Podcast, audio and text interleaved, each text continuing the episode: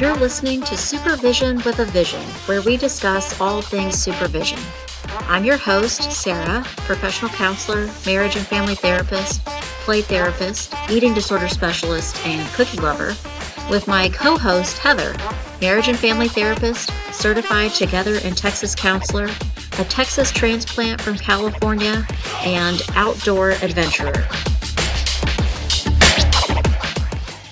Hi, welcome to Supervision with a Vision. Today, Heather and I are talking about being focused during supervision.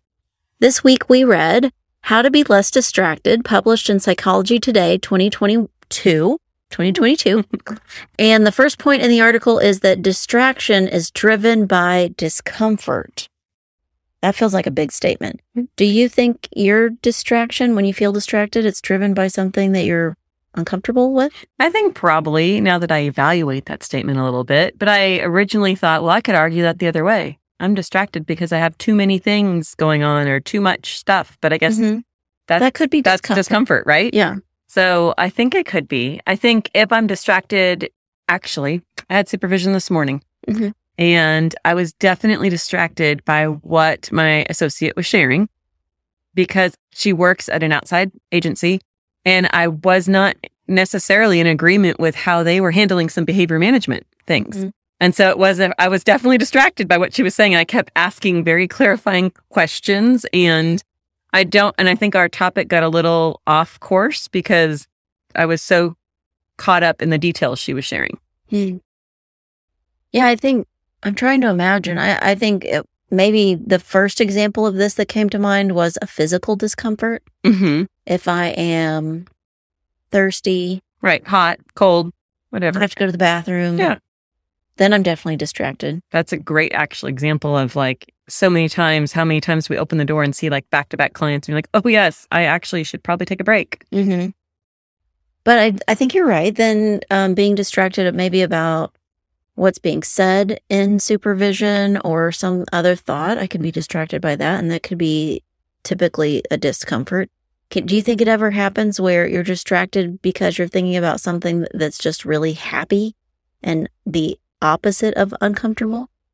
The only time I can think of that ever maybe happening to me is when I'm about to leave on vacation. Mm-hmm. But I think I get distracted because there is, this is the last thing I have to do before I'm out of here. Or this is the last, like, it, which is happy in itself. But I think, Kind of a discomfort. right, a discomfort that I'm still Mhm. in it. I think if I like thought about a small picture Mhm. discomfort, that I can be distracted in supervision if, like you were describing, your supervisee is describing something that you're uncomfortable with. And so then you're, you are thinking about supervision and you are thinking about the supervisee and their situation.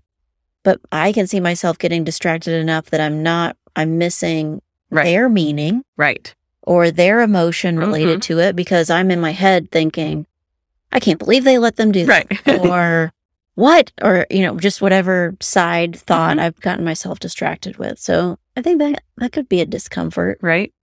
Maybe not the way we usually think of using that word. Right. And I think you could also be distracted if, or actually from the supervisee's side, Mm-hmm. maybe they're distracted by what they need to share, or maybe they're second guessing themselves. And so they're sharing very maybe flatly or not connecting any emotion to it because they're uncomfortable with what they're sharing. And that could be something that they're experiencing on that side. Yeah. I think I can, I see that happening or I can imagine that happening.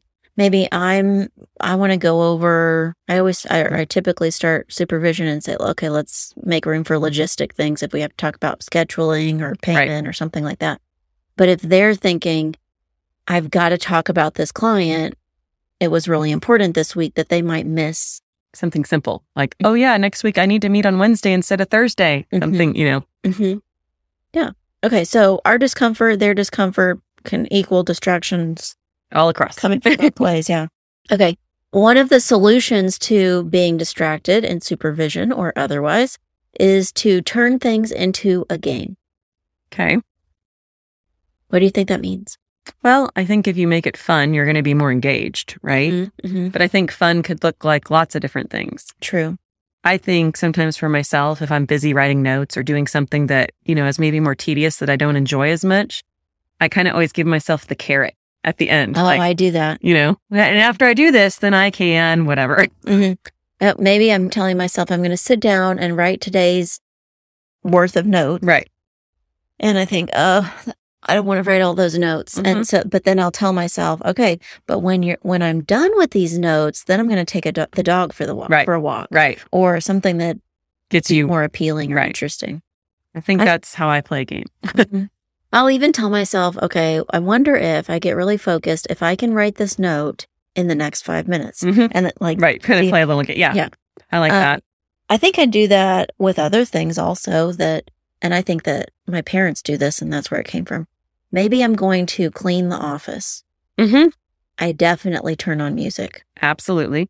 Make it a little more enticing. Mm-hmm. We do that at home as well. In fact, I even do that when I am in my office at here at a building, not at home. But when I'm in my office, if no one else is here, I always turn on music because I'm actually more productive. I just found that out about myself that I, the background noise is helpful. So Mm-hmm. Mm-hmm. What I think I've talked about this before. One game that I created, I think I do create kind of like games for myself. I decided I was going to try and use all of the spices Oh yes, I remember. Uh huh. um, and I kind of I made that a game, and it made. I mean, it was fun to me because I was one using up different spices that Right. maybe I don't know how to use, or Right. don't know what to do with, but also it made making dinner a lot more fun. Right. You're like, what are we using tonight? What's Right. something different? Yeah. I had to look up new recipes, try new things, Mm-hmm. so that made a fun game out of something that could have gotten pretty routine. What about with supervision specifically? What do you do? How could you create a game or make a game of something in supervision so it feels more interesting? You're more engaged. Maybe the supervisee's more engaged. Mhm. There's a technique that I've done in group supervision before, but you definitely need more than two of you having the conversation. But when you do like a case presentation, to like pause midway, like through and throw like different variables in. So instead of like, you know, the case presentation, you talk about that case or whatever, and then go back and revisit it. And maybe instead of the um, person being 20 years old, you're like, okay, but now it's a 12 year old.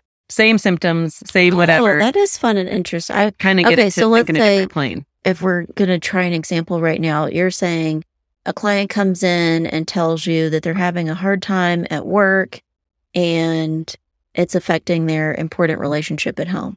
And it's a man and they're in their 30s.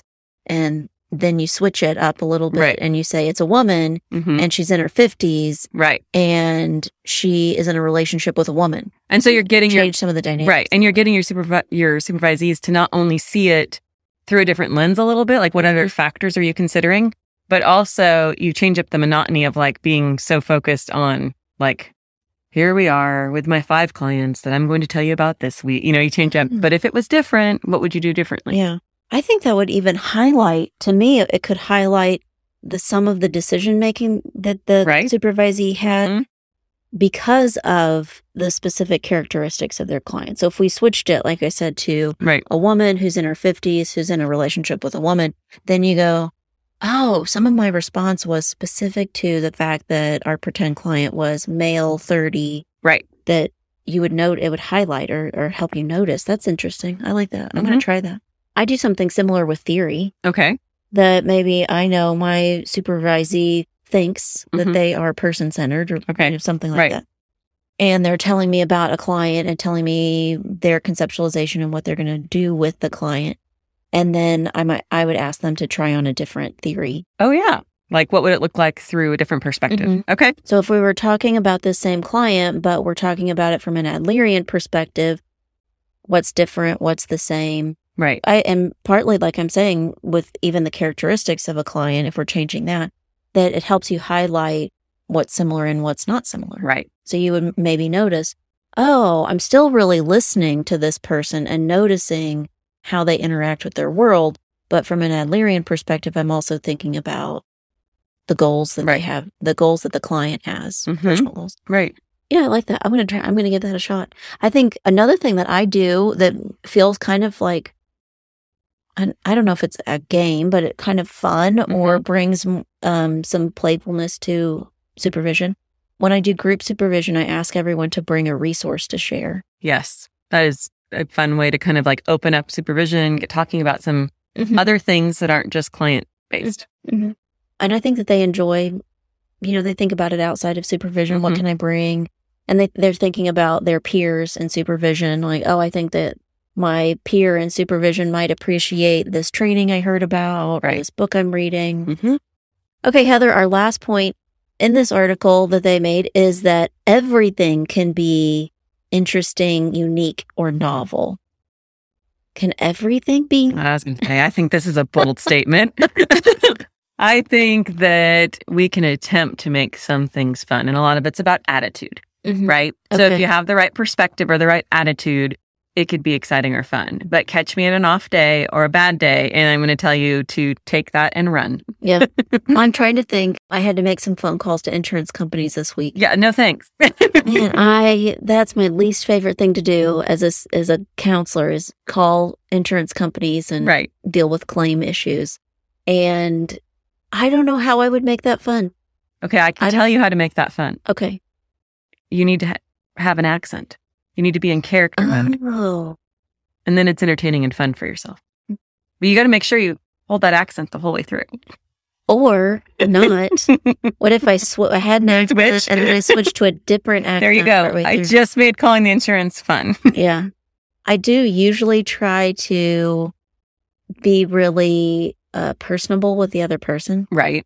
Uh, I think because I'm thinking their job is horrible. Mhm. This is what they do for a living Right. Every day. all the time. They talk to in- mm-hmm. people about insurance claims every day, and that makes me sad for them. So I always try to be really personable or relatable to them, but even that's hard. Right. I do think it goes back to having like a good attitude. And there are going to be mm-hmm. days that's easier and there's going to be days that's harder. Mm-hmm. But- or I don't know. What if I was? I see. I try and do this, and then I get mixed up. And, but I'll I'm try. I'll try and maybe like read something, or I'm doing something while I'm on hold. Oh, yeah? I'm wait- and then I get mixed up, and they and then they pick back up and go, okay, what was that claim number? And I'm like, oh, Whoa. Claim number. Hang on. Let me, um, yeah. And I have to go and find it, and oh, I'm so sorry, it was right here. Or, you know, so it doesn't always work. right. for me in that situation. Mhm. But yeah, that one's a stretch for me to imagine that calling insurance companies about problem claims could be Right. Novel or interesting or Mm-hmm. engaging. Right. Maybe if I went for a walk, but then I wouldn't have, I don't know. Then you wouldn't I'll have what you need in front of you. Right. I'll have to work on this, how I can make that one interesting. So today, Heather and I talked about being focused in supervision, that distraction is driven by discomfort. If you turn things into a game, then you can be less distracted. And that if you try hard enough, and that's going to be our challenge for the week, Right. to try hard, we can make everything interesting. Heather and I would love to hear some of your remedies for feeling distracted in supervision or some of the other tasks that you have in the week. And we would also love to hear your ideas for topics. Thanks again for listening to Supervision with a Vision. You've been listening to Supervision with a Vision. Head on over to iTunes to subscribe, rate, and leave a review. Be sure to check us out on Facebook and Instagram at Therapy Academy to join the conversation and get show notes. We'll be back next week with more Supervision with a Vision.